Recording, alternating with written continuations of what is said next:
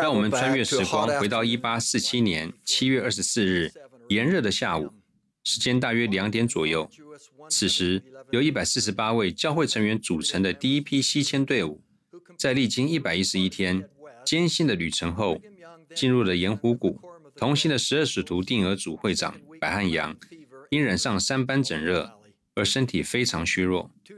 两天后，大病初愈的白汉阳带着十二使徒定额组的几位成员和其他人外出勘察。威廉·克雷顿记载，在一地北边大约四分之三英里处，我们来到一个美丽的台地，整片坡地非常平坦，缓缓地向西边倾斜。就在白汉阳一行人勘察这地点时，他突然停了下来，把手杖插进土里，大声说：“这里要有一座我们神的殿。”他的一位同伴伍惠福说：“百翰的这句话像闪电般震撼着他，于是折了一段树枝插在地上，将杨会长手杖画记的地方做下记号。后来他们选了四十英亩地作为圣殿用地，并决定整个城市。”要设计成东西南北纵横的方格状，并以圣殿为中心点。在一八五一年四月的总会大会上，教会成员一致表支持决提议，要为耶和华的名建造一座圣殿。两年后，喜伯甘在一八五三年二月十四日奉献这块地，数千名圣徒出席了这场公开典礼。以及为圣殿立基的动土仪式。几个月后，教会在四月六日那天为圣殿安置巨大的房角石，并精心筹备了奉献典礼，其中包括一支护旗队和乐队。教会领袖甚至还领了一支游行队伍，从旧的大会堂走到圣殿地点，并在安置四个房角石的地方分别致辞和献上祈祷。在动土典礼上，杨会长回忆说。他们在勘测谷底时，他一踏进那块地，就看到一个异象。他说：“当时我就知道了，正如现在也知道一样，这块地就是建造圣殿的用地，因为圣殿就出现在我面前。”十年后，在一八六三年十月的总会大会上，百翰杨提出了以下的先知拙见：“我希望看到的是，这座圣殿的建造方式能使其安然度过千禧年。”这不是我们唯一会建造的圣殿，我们还会建造数百座圣殿奉献给主。这座圣殿将闻名于世，成为后期圣徒在群山之中建造的第一座圣殿。我希望这座圣殿能傲然挺立，作为在群山之中神的圣徒们的信心、坚毅和勤奋的纪念碑。几年后，白汉阳在总会大会上又重述一次，说：“我们已经开始兴建圣殿。”我希望看到它屹立千年，直到地球安息。复习这段简短的历史，让我不仅对百汉阳的先知先见之明肃然起敬。首先，他一再确认要尽可能的使用那个时期最好的建筑工法，好让盐湖圣殿的建造方式能安然度过千禧年。第二，他预言的圣殿将来在世界各地的成长，甚至会出现有数百座。像百汉阳一样，我们今日的先知也非常细心看顾盐湖圣殿和其他所有圣殿。多年来，总会会长团不时劝告总主教团，务必要确保盐湖圣殿的地基坚固。我在总主教团服务时，曾在总会会长团的要求下，针对盐湖圣殿做一次整体设施的评估报告。其中包含评估最先进的抗震设计和施工技术。以下是当时提供给总会会长团的一部分评估报告。盐湖圣殿当初在设计和建造时，就使用了最好的工程技术、专业工匠、建材、装潢以及其他当时可取得的资源。这座圣殿自从1893年奉献以来，一直坚定地矗立着。成为信心和希望的灯塔，也成为世人的一盏明灯。教会付出极大的心力，保持这座圣殿的运作、清洁和维护，让它维持在良好的状态。花岗岩外墙以及内部的地板托梁和支撑梁状态十分良好，最新的研究证实，白汉阳当初所选用的圣殿地点，土质精良，可扎实的压实固化。这份评估报告报告最后总结说，圣殿需要先进行正常的修缮和补强，才能翻新和升级。这包括外面的广场红砖区、老旧的管线系统和洗礼地区。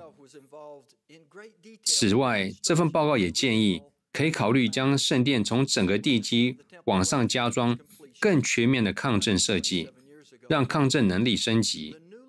各位可能还记得，最初在打造打造圣殿地基时，白汉阳会亲自参与许多细节。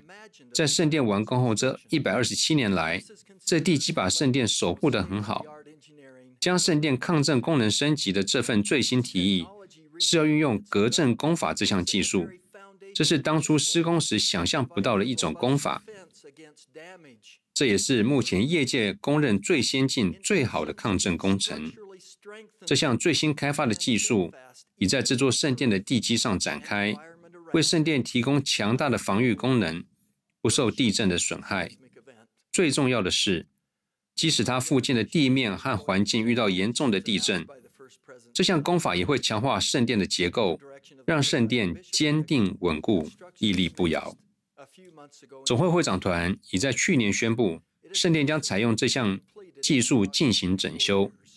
在总主教团的指示下，整个工程在二零二零年一月，也就是几个月前开始进行，预计约四年后完成。盐湖圣殿美丽、高贵、崇高，令人赞叹。在我思考这座圣殿接下来的四年的日子，我把它想成是一段重新改造的时间，而不是关闭的时间。我们也可以用类似的方式。来问自己，在盐湖圣殿进行大改造的这段期间，如何也能激发我们去重新改造、重建、活化、恢复自己的灵性或使之重生？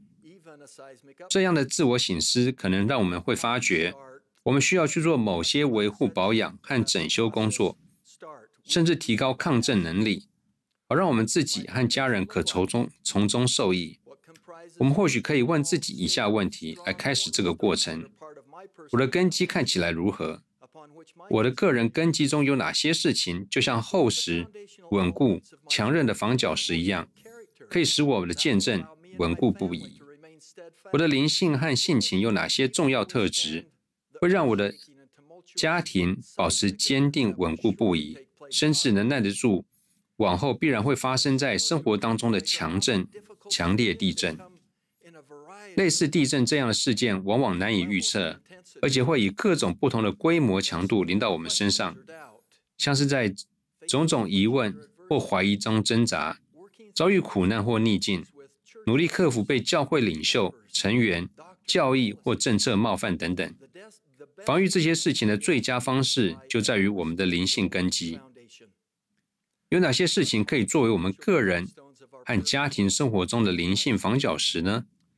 福音生活中那些简单明白又宝贵的原则，都可以作为房角石，像是家庭祈祷、研读经文，包括摩尔门经、去圣殿，用来跟从我学习福音，以及家人家庭晚会，可以巩固你的灵性根基的其他有用资源，可能还包括信条、家庭文告和活着的基督。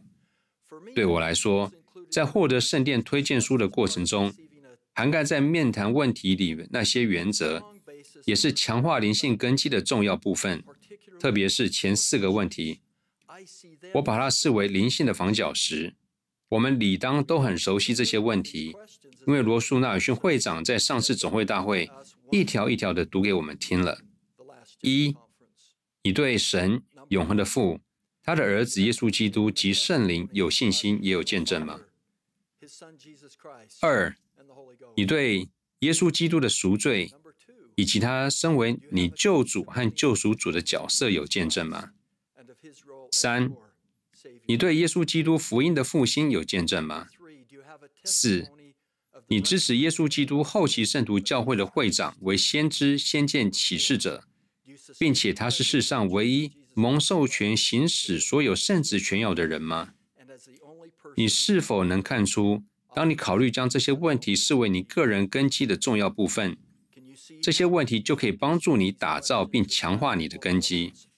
保罗教导以弗所人，教会要被建造在使徒和先知的根基上，有耶稣基督自己为房角石，各房靠他联络得合适，渐渐成为主的圣殿。我人生我人生中最大的喜乐之一，就是能认识世界各地教会成员，并受到他们的启发鼓舞。他们的生活彰显出对耶稣基督和他福音的信心。他们建立了稳固的个人根基，使他们耐得住为他们生活带来烦恼的强震。不仅能沉稳应对，还能享有深刻持久的喜乐。让我用一个比较个人的经历来说明这一点。我最近在一场葬礼上演讲，死者是一位美丽、活力四射的年轻妻子和母亲。她原本是一名斗志旺盛的甲级足球员，后来遇到就读牙医系的夫婿，两人就结婚了。他们蒙福生了一个美丽的女儿。我这位朋友罹患多种癌症，他勇敢奋战了六年，尽管他的情绪和身体一直都在受苦，他信赖慈爱的天赋。许多追踪他社群媒体的人，经常引用他最有名的一句话，就是“神藏在细节里”。他在自己社群媒体的贴文中写道：“曾经有人问他，遇到这么多让人头疼的事，你是怎么依然保持细心的呢？”他坚定地回答：“因为信心帮助我度过这些黑暗的时刻。有信心不代表坏事不会发生，有信心让我相信。”光会再次出现，因为我是从黑暗中走过来，所以那光反而变得更加明亮。这些年来，我经历过许多黑暗，但是我看到的光远比黑暗更多。我看过奇迹，我感觉到天使，我知道天父一直背着我。要是生活中惬意轻松，就完全不会体会到这些事。将来会如何，无人知晓。但我的信心，人尽皆知。如果我选择不运用信心，那么就是选择走在黑暗中了。因为若没有信心，一切只剩下黑暗。他的一言一行展现出对主耶稣基督的信心，对主有坚定不移的见证，鼓舞了其他人。纵使他的身体虚弱，他却鼓舞了别人变得更加坚强。这位姐妹是个生命斗士，让我想到教会中无数像她一样的成员，每天凭着信心生活，努力成为救主耶稣基督勇敢无惧的真正门徒。他们向基督学习，他们传扬基督，他们努力效法他。无论他们在生活中遇到困顺利或困难的经历，他们的灵性根基都是坚固不移的。这些忠诚的人们了解主耶稣的门徒有稳当根基。这句歌词的深远含义，他们归得归向主得以避难，所盼望的福气实在是稳妥。我看到有些人已经准备好自己的灵性根基，让自己配得上圣徒这个名称，并且稳固坚强，能够承受人生的许多动荡。我非常感激能与你们同行。这样的根基在我们个人的生活中极为重要，再怎么样强调也不为过。初级会里的孩子，甚至在很小的时候，就在歌唱中学到这项真理。那聪明的人把房子盖起来，盖在坚固磐石上，看雨水下降，看雨水下降，河水上涨，房子不会倒下来。经文强调了这项重要教义。救主教导美洲大陆的人民：如果你们常常做这些事，你们就有福了，因为你们就建立在我的磐石上了。但是你们之中，无论谁做的比这些更多或更少，就不是建立在我的磐石上，而是建立在沙土的基础上。雨水降下，洪水来到，风吹打在他们身上，他们就必倒塌。教会领袖诚挚的希望，盐湖圣殿这次的大整修，能让百汉阳希望看到这座圣殿的建造方式能使其安然度过千禧年的愿望得以实现。在未来这几年中，愿盐湖圣殿的这些强化工程能让我们每个人、家庭感受受到感动和启发，使我们建造方式也能安然度过千禧年。只要我们实践使徒保罗的指示，为自己积成美好的根基，预备将来，叫他们持定那真正的生命，就一定能做到。我热切祈求我们的灵性根基都能够稳固、坚定不移。我们会对耶稣基督的赎罪和对他身为我们的救主和救赎主的角色有见证，并让这些见证成为我们的首要房角石。奉耶稣基督的名，阿门。Will become for us our own chief cornerstone, of whom I testify. In his name, even Jesus Christ. Amen.